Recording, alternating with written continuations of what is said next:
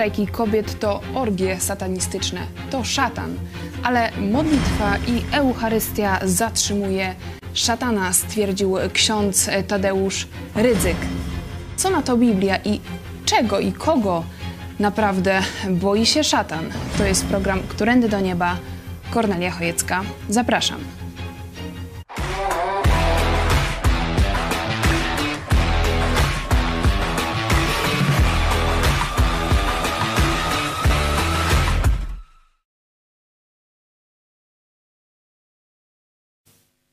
Witam Was serdecznie. Ze mną w studio jest pastor Paweł Chojecki z Kościoła Nowego Przymierza w Lublinie. Witam Cię również. Witam Ciebie, witam Państwa. Zachęcamy Was do udziału w dyskusji. Czekamy na Wasze pytania i komentarze na czacie oraz pod programem. Zaczynamy od tego, co tydzień temu powiedział ksiądz Tadeusz Rydzyk na antenie Radia Maryja w programie Rozmowy Niedokończone, gdzie odniósł się do strajków kobiet. Powiedział, Ateiści zrobią wszystko, żeby wyrwać ludzi z kościoła. To jest diabeł, szatan. Proszę zobaczyć, jak szatan rozlewa tę swoją działalność. Przecież to, co jest na ulicach, ta wulgarność, to są orgie satanistyczne. To szatan. Czy zgadzasz się e, z księdzem Tadeuszem Rydzykiem, że to szatan stoi za protestami kobiet?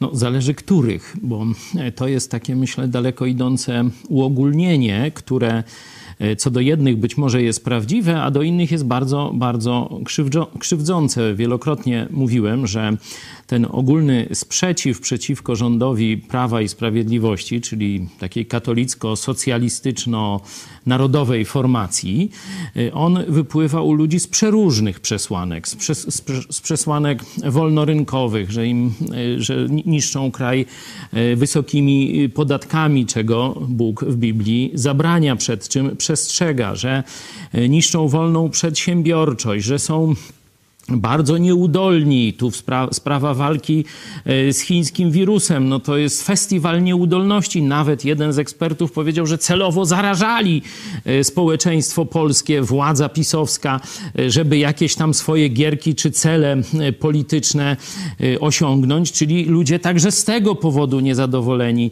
wychodzą na ulicę. No kogo można jeszcze pokazać? Tych, którzy niezadowoleni są z działań prokuratury i jakości prawa E, w Polsce, Można że powiedzieć, ono że jest... ksiądz e, Tadeusz Rydzyk to znaczy, wrzuca wszy, wszystko do jednego wora i, i, mówi ostre słowa, że, że, że ono, za tym stoi szatan. Jeszcze dokończę, że tu prokuratura pisowska bardzo często, bardzo instrumentalnie posługuje się nadaną im przez obywateli, przez konstytucję władzą i niszczy, można powiedzieć, praworządność w Polsce. Ludzie wkurzeni z tych przeróżnych rzeczy wychodzą na ulicę. No a potem jest jeszcze jakaś grupa e, i tu rzeczywiście te określenia księdza Tadeusza, no może tam w jakimś części by wyczerpywały opis tej grupy, no to są zadeklarowani wrogowie e, być może chrześcijaństwa, ci, którzy chcą, żeby aborcja była na każde życzenie, żeby zabijać dzieci na każde życzenie, no to e, jeśli chodzi o tych ludzi, oni mają całkowicie odwrócone e, sumienie i, i tutaj być może część tych epitetów księdza Czyli Tadeusza by się zgadza pasowała. Mówię, tylko w bardzo wąskiej części, że w tej całej masie, bo to już niezadowolenie sięga 60% Polaków, to tam przecież nie wszyscy, nie, to chyba ksiądz, no myślę, że też ksiądz Tadeusz nie chciał tego powiedzieć, że 60% Polaków to sataniści, nie? Tam diabłem kierowani Ksiądz i tak dalej, Rydzyk nie? podaje też receptę, mówi... To może jest pół procent, nie? Może jest parę promili. Nie, nie wiem, nie ma takich statystyk, które by to jasno pokazały, bo nawet te kobiety, które wychodzą z błyskawicami, to one tak do końca nie wiedzą, przeciwko czemu protestują. Tak się ich tam troszeczkę ustawia, że ich prawa zostały tam bardzo mocno y, zabrane czy, czy pogwałcone, no to one protestują, żeby Bo mieć chcą jakieś mieć prawa. wybór, no. to jest takie hasło To myślę, że, że to tak jakby ktoś chciał, no to y, chce mieć wybór do życia sąsiada nie? No bo mi się sąsiad A nie mówię, podoba. że to jest moje ciało, moje życie. No nie, twoje ciało, no to się kończy na macicy i tak dalej, a to, co już w macicy, to nie jest twoje ciało. To jest jakiś zabobon,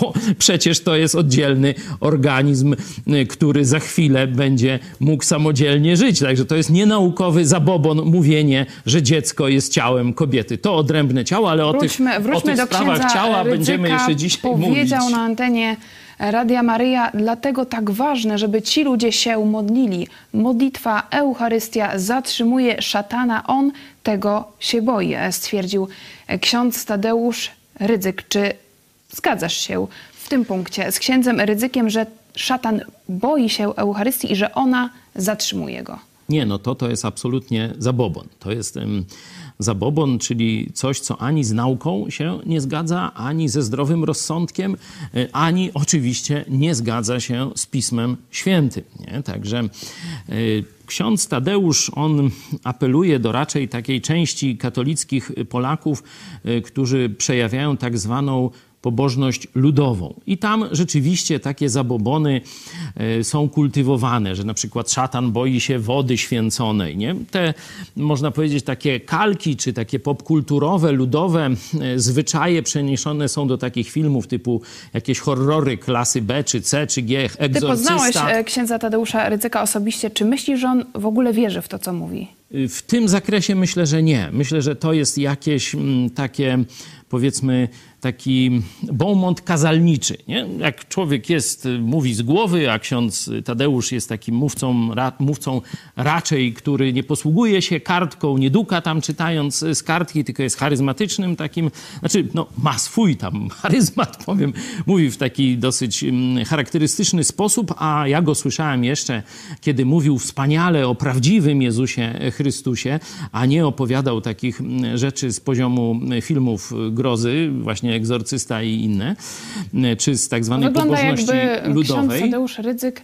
chciał kogoś nastraszyć i po, pokazać, Myślę, że że chciał- Eucharystia jest dokładnie. tym e, rozwiązaniem, ale ciekawe, do której grupy się odwołuje. Myślę, że, że to, co powiedziałaś, też jako zresztą e, pani psycholog, trafnie odniosłaś, że prawdopodobnie on chce wywołać pewien efekt, wywołać jakiś taki efekt, można powiedzieć, odpływu tych ludzi, którzy strajkują czy protestują z powrotem do kościoła, żeby oni tak, m, no, jakoś do Boga się zbliżyli, że jakiś tak próbuje Ale czy oddziaływać myślisz, nie na zdaje emocje. sobie e, sprawy z tego, że szczególnie młode e, pokolenie no, na takie komunikaty, no to e, zareaguje jeszcze większą alergią do e, kościoła katolickiego. Widzimy najnowsze badania Cebosu, że odsetek młodych Polaków o poglądach lewicowych w 2020 roku wzrósł dwukrotnie w porównaniu do zeszłego roku i wynosi 30%.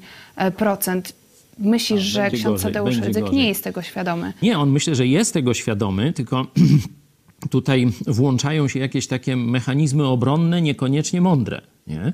I takie te okrzyki apagę, satanas, tu z krucyfiksem, z Eucharystią i szatan ucieknie przed nimi, y, to są, mówię, zabobony z poziomu może gdzieś jeszcze w XVII wieku y, to by w Polsce działało, może na początku jeszcze XVIII, ale już coraz mniej, a w XIX wieku to już nikt y, praktycznie no, tego na poważnie nie traktował. Nie? Tu już gdzieś indziej, tu nawet wieszcze polscy y, szukali poza kościołem rzymskim jakim, jakiejś drogi do y, odzyskania niepodległości. Mówili, że nasza zguba jest w Rzymie i tak dalej, czyli już te e, takie mm, bazujące na, na takim strachu czy, czy takim jedynozbawczości Kościoła katolickiego argumenty już wtedy, w XIX wieku, przestały na Polaków oddziaływać, nie mówiąc o złotym XVI. Czy za, zanim przejdziemy do tego, co mówi Biblia właściwie o Eucharystii i e, kogo lub e, czego boi się szatan, tutaj ksiądz Tadeusz Rydzyk też narzekał na restrykcje w czasie pandemii, na brak wiernych w kościołach i apelował, by nie modlić się przez internet. Mówi nie przez internet. Modlitwę przez internet zostawmy tym, którzy chodzić nie mogą. Jak, jak rozumiesz e, te słowa e, księdza Tadeusza Rydzyka, że nie chce tej duchowości przez internet, tylko za wszelką cenę chce przyciągnąć ludzi do kościoła i tutaj też podaje ten argument z Eucharystią? No, po pierwsze, przez internet trzeba się bardziej starać. Nie? No bo internet jest takim, daje taką możliwość delayed, znaczy kliknij y, co innego. Czyli musisz się starać, musisz być dobrze przygotowany, musisz mówić ciekawie, musisz mówić krótko, musisz przykuwać uwagę. Nie? Jeśli już I ktoś słuchacz e, widz jest osobą niezależną, można tak, powiedzieć. i on po prostu sobie będzie mógł wybrać, nie? Jeśli ględzisz, no to cię wyrzuci, znaczy prze, przeniesie i będziesz słuchał e, czego e, innego. Także, mm, a jeśli już przyjdziesz na mszę, no to już nawet jak ksiądz będzie pijany, nawet jak ksiądz przyśnie tam i będą go dzwonami musieli budzić ministranci, jak będzie gadał jakieś kucypały, no to i tak odsiedzisz, no bo już przyszedłeś, no to co, to tak wyjdziesz, no po pierwsze obciach, po drugie, no przecież masz mieć zaliczoną tę mszę, no to już dosiedź do końca, nie? E, także mm, internet wymusza większą jakość. To zresztą też dotyczy protestantów. Zobaczcie, wcale tak wiele kościołów, mimo że myśmy dali przykład, jest możliwość, wcale tu wiele kościołów jakoś tak konkurencji dla nas nie, nie, nie ma wielkiej. Stąd jest to trudne. Nie? Działanie przez internet kościoła jest trudne i wymagające dla pastorów, tu dla księży i tak dalej. To jest pierwszy, e, myślę, e, powód. Drugi, e, taki pozytywny, no to rzeczywiście ludziom potrzeba doświadczenia wspólnotowego w, ko w kościele katolickim i rzeczywiście przez internet trudno to dać. Można jakieś pewne namiastki, tu programy społecznościowe, robimy to, że gdzieś dzielimy się na małe grupy i tak dalej, także po części się to da, ale to nie jest to samo. Ale w Kościele katolickim istnieje coś takiego jak takie przyzwyczajenie.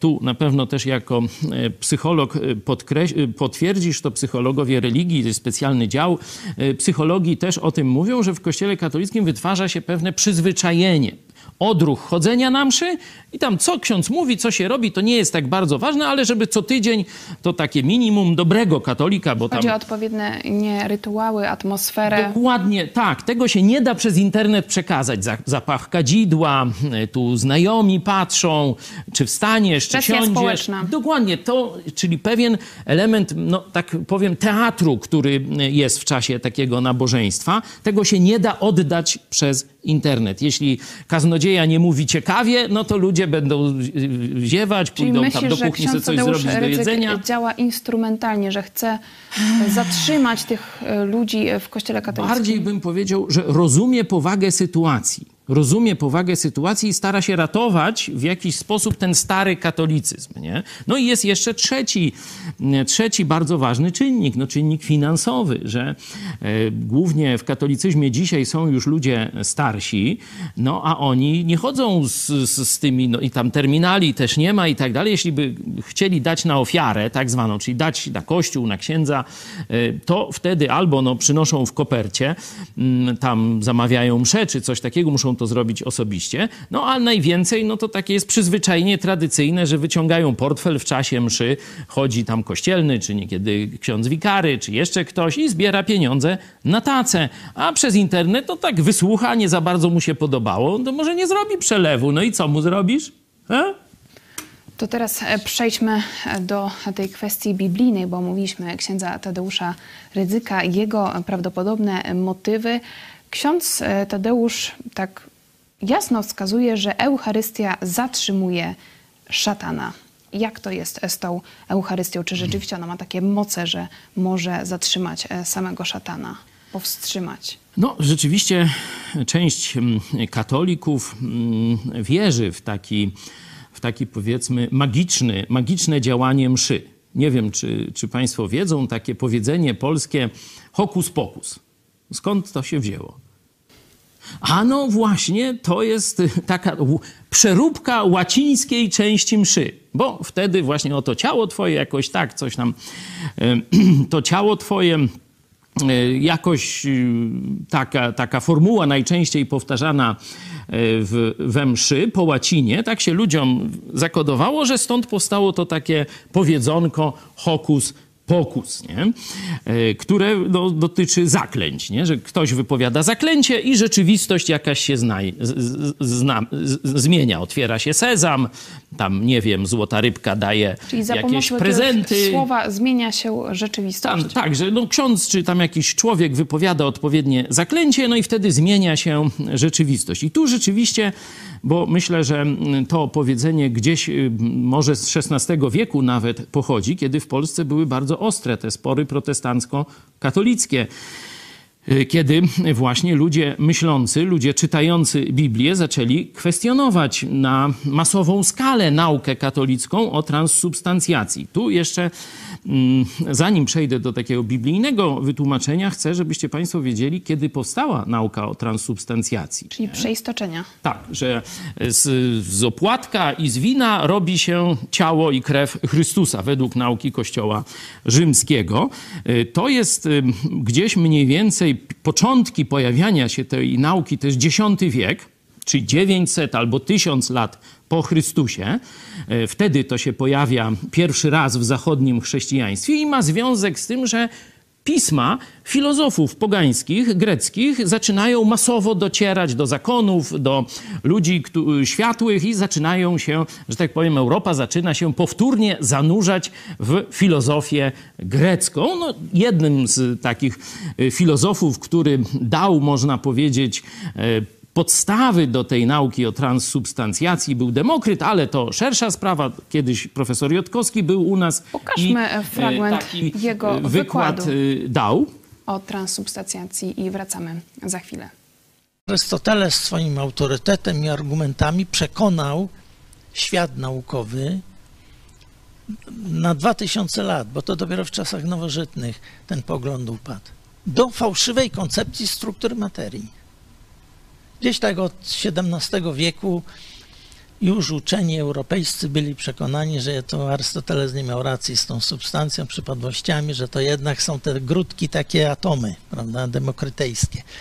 No potem się okazało, że prawda, te atomy Demokryta to pewnie można by utożsamiać z cząstkami elementarnymi, potem tam jeszcze tam niektóre z tych cząstek składały się z kwarków, prawda, to jest już problem samej nauki, prawda, czym są te atomy demokrytejskie, może nawet tam superstruny jakieś, ale na pewno nie tak, jak sobie to Arystoteles wyobraził. A tu mamy dogmat religijny sformułowany przy pomocy koncepcji naukowej, która się okazała fałszywa.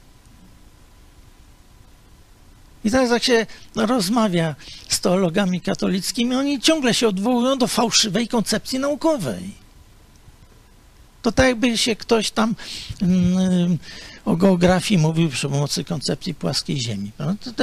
Wmanewrowali się w niesamowitą, w niesamowity kłopot, używając, prawda, wiążąc się z nauką. Profesor Kazimierz Jotkowski mówi, że nauka katolicka odwołuje się do fałszywej e, koncepcji materii, ale jakie to ma znaczenie dla zwykłych katolików, e, powiedzmy? Przecież jest dogmat, e, jest msza, jest Eucharystia, to czego się czepiać? Tak jak powiedziałem, nie ma tego w Biblii. Nie było tego przez prawie tysiąc lat istnienia Kościoła chrześcijańskiego. Nie? Po części już wtedy istniał ten Kościół katolicki, ale, bo tak niektórzy wiążą go z tym no, uznaniem przez, e, przez cesarza, nie? uznanie przez cesarza Konstantyna. Ja troszkę później bym gdzieś może VI-VII e, wiek e, widział początek Kościoła rzymskiego w tym wydaniu, jaki mniej więcej dzisiaj mamy, ale to już jest inna dyskusja. Chcę tylko, żebyście Państwo odnotowali ten fakt, że przez tysiąc lat nikt o przeistoczeniu w ramach chrześcijaństwa, w ramach Kościoła nie słyszał. Czyli w Biblii nie, nie ma. ma i w życiu Kościoła, w historii Kościoła nie ma.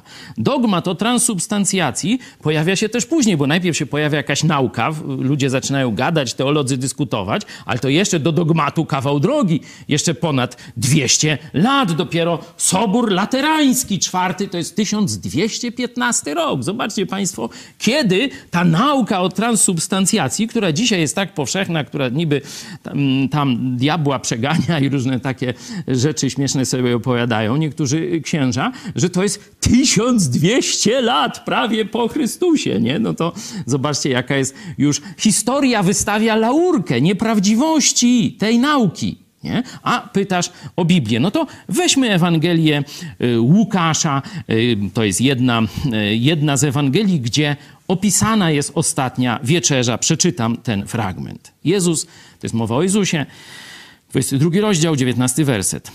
I wziąwszy chleb, podziękowawszy, łamał i dawał im, mówiąc: To jest ciało moje, które się za was daje. To czyńcie. I tu uwaga.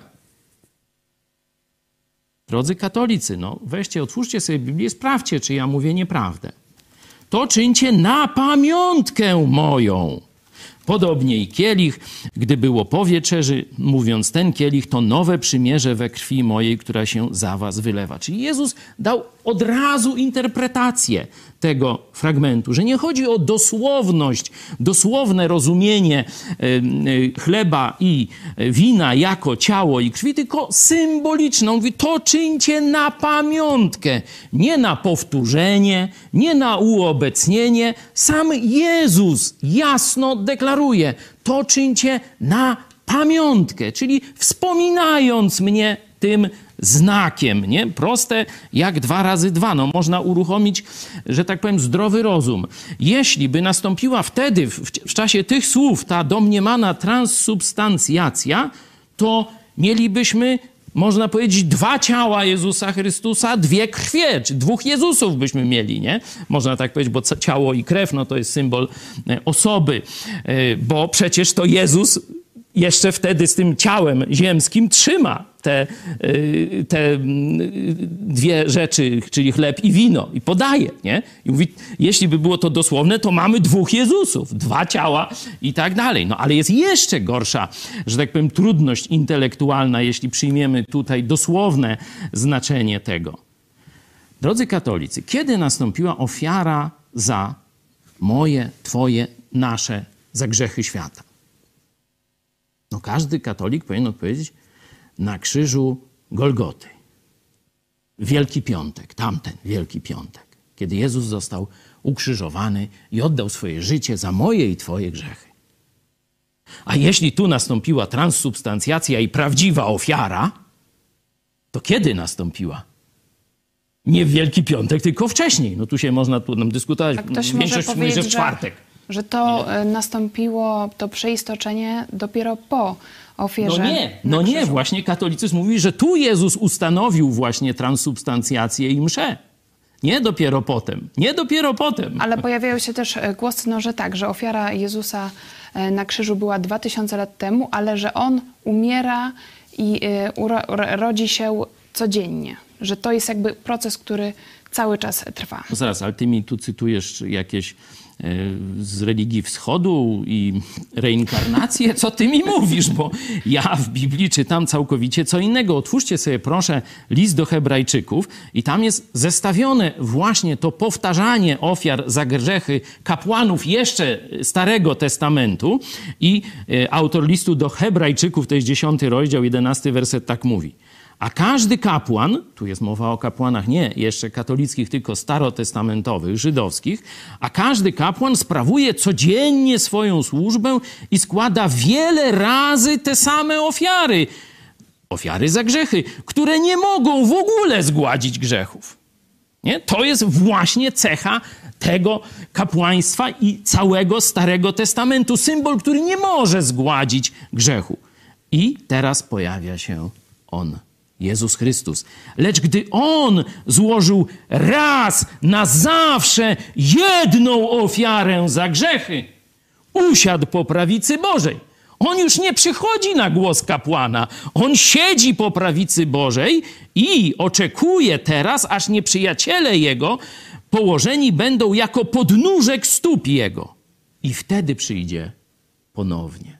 Nie? Także Raz tylko ofiara za grzechy została złożona. Nie może być w żaden sposób powtarzana ani uobecniana. No, mógłbym jeszcze długo e, mówić na ten temat, no ale rozumiem, że chodzi bardziej o takie przedstawienie z lotu ptaka tego tematu. Tu już pokazałem historycznie nie? że to absolutnie nie ma związku z Biblią ani z historią Kościoła. Żaden z ojców Kościoła nie, nie ustanowił tej nauki o, o transsubstancjacji, tylko dopiero na podstawie pogańskiej filozofii o dwoistości natury materii dopiero sformułowano ten dogmat w XIII wieku w XIII wieku. Także to jest skandal, żeby mówić, że coś takiego z Biblii e, pochodzi. E, no też można pokazać, nie wszyscy to wiedzą. Ja e, tu pozdrawiam moich znajomych luteran, którzy mnie uświadomili, jak mocno e, Marcin Luther występował przeciwko mszy, czyli przeciwko transsubstancjacji i jak to jest, można powiedzieć, wkorzenione w samą naukę luterańską, czyli historycznie, można powiedzieć, od 500 lat. E, tutaj luteranie, czyli później wszyscy protestanci za nimi, e, odrzucili dogmat o transsubstancjacji. No, przeczytam, żeby nie być gołosłownym, co Luter mówił o katolickiej mszy. To są takie tak zwane artykuły szmalkalskie, one są częścią, można powiedzieć, wyznania wiary, częścią nauki y, luterańskiej. Możecie sobie sprawdzić na stronie luteranie.pl. Te artykuły i artykuł pierwszy mówi o tym, że Jezus umarł za nasze grzechy, a artykuł drugi mówi tak. Czyli zaraz to jest tuż po, po podstawie Ewangelii, podstawie usprawiedliwienia naszego z wiary jest stwierdzone, msza jest w papiestwie największą i najstraszliwszą obrzydliwością, z bezwzględną wrogością wręcz zwalczającą pierwszy artykuł, czyli ten o prawdzie, że Chrystus umarł za nasze grzechy.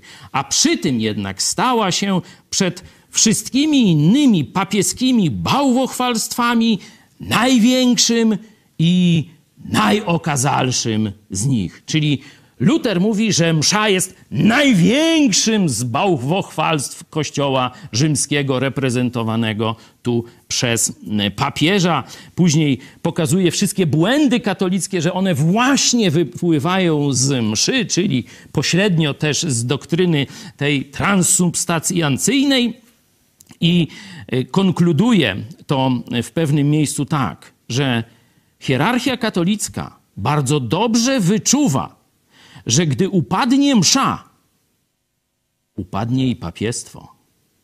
Dlaczego myślisz? No, on tak twierdził.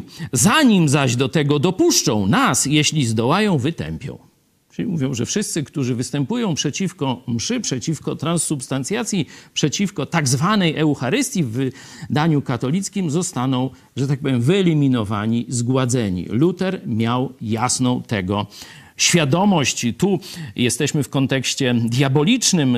Tu ksiądz mm, Rydzyk... Eucharystia ma zatrzymywać szatana. Zatrzymywać diabła. No to zobaczcie, jak luteranie, znaczy przynajmniej jak Luter, bo jak luteranie dzisiaj, no to tam różnie pewnie, ale Luter mówi tak. Poza tym ów ogon smoczy, a mam na myśli mszę, zrodził wszelkie obrzydliwości i bałwochwalstwa.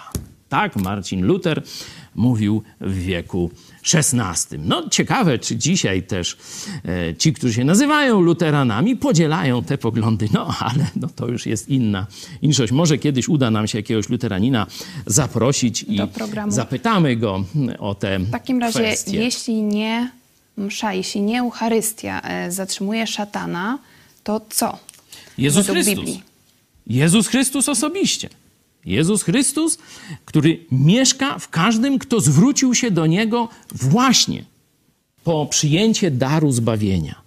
To, o czym pierwszy z tych artykułów, które omawialiśmy, e, stanowi właśnie, oczywiście jest to, jest to biblijna nauka. Jezus Chrystus, Bóg i Pan nasz, umarł z powodu grzechów naszych i zmartwychwstał dla usprawiedliwienia naszego on sam tylko jest barankiem Bożym, który gładzi grzechy świata. Bóg na niego włożył nieprawości wszystkich nas, czyli moje i Twoje grzechy. Spadły na Jezusa. On został za nie zmiażdżony i starty na krzyżu Golgoty. Ale zmartwychwstał i żyje. Nie w jakichś przedmiotach, nie w budynkach. Ta nauka jest potępiona przez naukę apostolską, że Bóg mieszka w budynkach. Przeczytajcie sobie 17 rozdział dziejów apostolskich. Bóg nie mieszka w świątyniach ręką, ludzkich, ręką ludzką zbudowanych. Bóg mieszka w sercu ludzi, którzy zawołają osobiście do Niego, do żywego, zmartwychwstałego Chrystusa. Jezu, zbaw mnie. Jezu, ratuj. Idę na zagładę, idę na potępienie. Z powodu moich grzechów czeka mnie wieczna śmierć. Jezus, zbaw mnie. Wtedy Jezus Chrystus wchodzi do życia tego człowieka, obmywa go swoją krwią.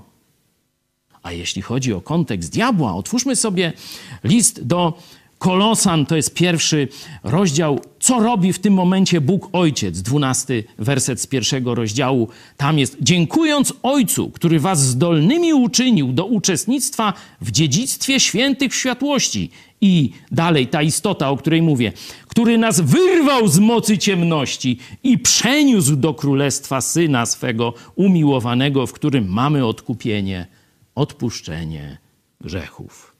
To jest można powiedzieć, młot na szatana, jeśli już używać terminologii katolickiej. Głoszenie prawdy o darmowym zbawieniu w Chrystusie. Jeśli ksiądz na zawołanie sprowadza Jezusa i rozdaje później wiernym, to znaczy, że między człowiekiem a Chrystusem potrzebny jest pośrednik. A Biblia jasno mówi, że nie ma pośrednika między mną a Jezusem Chrystusem, bo on stoi osobiście, nie przez księdza, rabina, pastora czy zakonnicę. Do każdego niewierzącego człowieka, jeśli jesteś jeszcze niewierzący, to do ciebie Jezus bez pośredników osobiście w tej chwili się pofatygował. On stoi i kołacze i chce wejść do twojego serca, aby właśnie cię uratować od królestwa ciemności, uwolnić cię spod wpływu diabła. To jest jedyny sposób, a nie hokus pokus.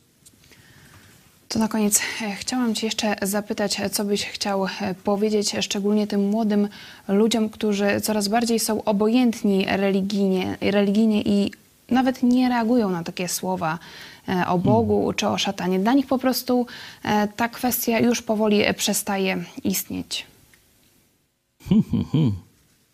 Czyli mam wynaleźć jakiś filozoficzny kamień, tak? żeby wszyscy poszli za tym. Tak? Jak do nich dotrzeć? Po pierwsze, każdy chrześcijanin, każdy z nas musi sobie uświadomić, że to Jezus tego chce. To Jezus przekonuje. To Duch Święty przekonuje. Jezus zapowiedział, po co przyjdzie Duch Święty. Znaczy, on już przyszedł, ale kiedy Jezus mówił, jeszcze nie przyszedł, bo przyszedł w ten dzień pięćdziesiątnicy opisane to jest w dziejach apostolskich na samym początku, w drugim rozdziale. Jezus powiedział, że gdzie, gdy przyjdzie On, Duch Święty, przekona świat, czyli każdego człowieka, tak jak mówiłem, Jezus stoi do każdego człowieka, puka, to jednocześnie Duch Święty działa w sumieniu tego człowieka, nawet jeśli ja do niego nie dotrę, czy ty, czy dowolny inny chrześcijanin to Duch Święty już działa w sercu tego człowieka i wśród dzisiaj tych wykrzykujących i tych, którzy nie wiedzą, co robić, i tych przestraszonych, Duch Święty działa, przekonując o grzechu, o sprawiedliwości i o sądzie. Czyli ja tego nie muszę mówić. Znaczy, oczywiście muszę mówić, ale z innego paragrafu, można powiedzieć. O tym sam Bóg przekonuje tych młodych ludzi. Jeśli oni nie chcą słuchać nas, to oni wpierw, wiesz kogo nie chcieli słuchać? Ducha Świętego, który ich przekonywał. O grzechu przekonuje cały czas, o sprawiedliwości i o sądzie. Ci, którzy zaczęli kombinować, zaczęli przyjmować to, co Duch Święty w ich sercach, sumieniach mówi. Słuchaj, robisz źle. Słuchaj, jest sędzia. Ty nie jesteś rób co chce ta. Ty nie jesteś małpą wypuszczoną z klatki. Ty jesteś stworzony przez Boga. I On ciebie. Tak. Punkt trzy. Jak jest sprawiedliwość, to jest i sąd. I On ciebie osądzi. I wtedy człowiek zaczyna się zastanawiać, czy ja dobrze robię, czy ja zasługuję na niebo, się pytają ludzie. I wtedy, jeśli przyjdzie do nich ktoś, kto im powie prostą prawdę, Jezus umarł za Twoje grzechy. Jezus żyje, chce wejść do Twojego serca. Chce Ci przebaczyć wszystkie Twoje grzechy. Nawet jak zrobi to nieudolnie. Nawet jak zrobi to koślawo, powie za dużo, trochę za mało, trochę nie tak, za głośno, za krótko i tak dalej. To jeśli ten człowiek słucha tego, co już Bóg robi w jego sercu, to się tym przynajmniej zainteresuje. Mówi, ty, muszę to sprawdzić, coś w tym jest. Przecież ile takich świadectw? Na naszym kanale możecie setki Mam tego e, zobaczyć. takie świadectwo od e, Gabrieli e, z Urzędowa. Serdecznie Cię pozdrawiamy, Gabrysiu. Jeszcze odnośnie piątych urodzin Idź Pod Prąd, telewizję Idź Pod Prąd poznałam, gdy byłam w zagubieniu. Przywróciliście mi wiarę. Idź Pod Prąd postawiła mnie na nogi i dała wzrost duchowy. Dziękuję za pięć lat nadawania. Codziennie modlę się za telewizję, za Kościół Nowego Przymierza i cały projekt Mega Kościół. Czekam na przyjście Jezusa. Amen. Dziękujemy. Razem czekamy. e, głos, a Was zachęcamy do kontaktu. Jeśli macie więcej pytań, macie lekki niedosyt, to piszcie na kontakt małpa megakościół.pl. To był program e, Którędy do Nieba. Pastor Paweł Chojecki. Dziękuję Ci za udział. Do nieba jest prosta droga. Jezus Chrystus, On powiedział, ja jestem drogą, prawdą i życiem. Nikt nie przychodzi do Ojca, jak tylko przeze mnie, nie przez Eucharystię. Do zobaczenia. Do zobaczenia.